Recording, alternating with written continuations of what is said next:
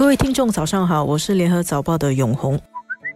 我是华文媒体集团的李慧玲啊。今天我们说一个海峡两岸，呃，从上个星期四到今天衍生的一个风波，就是已经举办了十二年的海峡论坛，今年第一次台湾的国民党。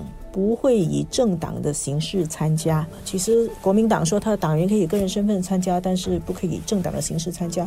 为什么呢？因为发生了一件风波。上个星期四，央视的一个节目是中国的呃中央电视台啊，对，一个主播李红啊，他在央视的唯一一台谈两岸问题的一个节目上，说到海峡论坛要举行了，然后说到国民党的前立法院院长王金平。他要来参加，然后针对王金平来参加，有一行字幕的点评说：“此人来求和。”然后在台湾就引起轩然大波。对台湾的国民党来说，台湾要到大陆去做两岸交流，结果大陆的官媒在评论他们是来求和的，所以最后闹了几天。这个国民党开记者会说，交流的美意已经变调，现在的气氛不适于交流。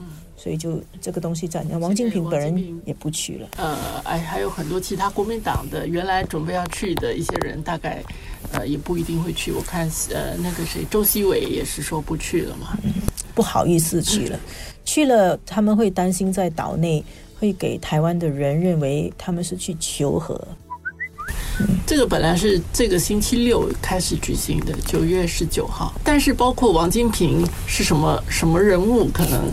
呃，也要跟听众呃介绍一下，王王金平一直在国民党里面，其实他跟民进党可能比较谈得来啊。他是本省人，所以他一直是本土派的代表。上次马英九有一个很有名的马王政争，对手 就是王金平嘛，因为他做很多年的立法院院长。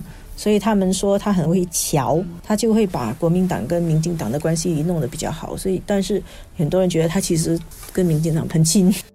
所以这个事件我觉得不大不小。其实海峡论坛，王金平作为国民党的一个最重量级的代表吧，他去也不会有什么重大的结果产生的。我觉得，现在海峡两岸的这个氛围。跟呃现在的这个关系，从这个呃蔡英文，因为他是绿绿色的嘛，他上台以来，其实两岸关系基本上就停顿在那边了。在这种情况底下，其实海峡论坛能够再进一步做些什么，我不觉得。呃，他会有一些什么作为？但是开本身可能就是一个不错的一件事情。那么他不会有重大的结果产生，但是它不开，而且什么原因不开？它现在变成是一个又能够提供大家好几天的这个话题的一个事件。我觉得现在两岸关系是一种无言状态，怎么谈其实都不用谈的。现在的台湾一心就是我现在。呃，也趁着这个中美关系是这个样子，呃，我可以争取我的国际空间。我这个时候我要做一些，呃，台湾自己从他的角度，他要去争取他的国际空间。他不能的话，他可以喊得更大声。呃我受到打压，呃，很多的同情。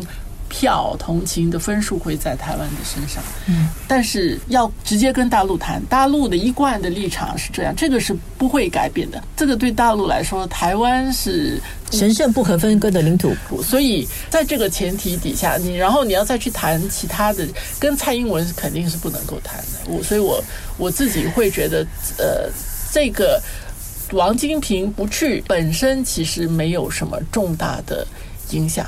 当然，我们又回到这个，你为什么要说人家求和？嗯，这整个心态是怎么样的？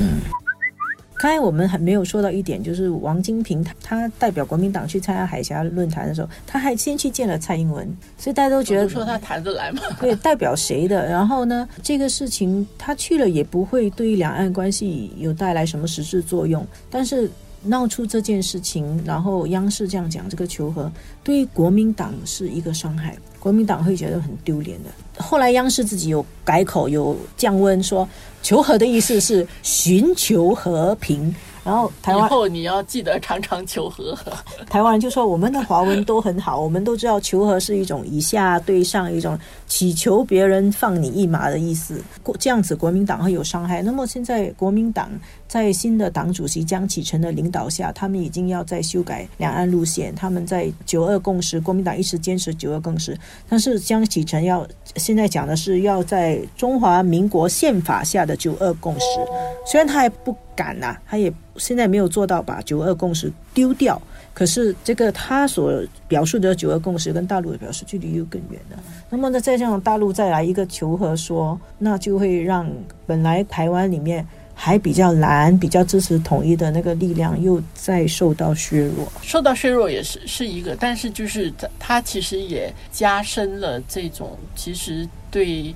中国大陆不好的这样的一个影响，已经有很多这样的事。当然，你说那个影响很大吗？其实，呃，它就是再次的确认，嗯，呃，大陆就会这样看待台湾，他们处理事情，呃，就是这样，他们说话就是这样，就是这样的一种印象会一再的强化。这个其实我自己会觉得，其实从中国大陆的立场。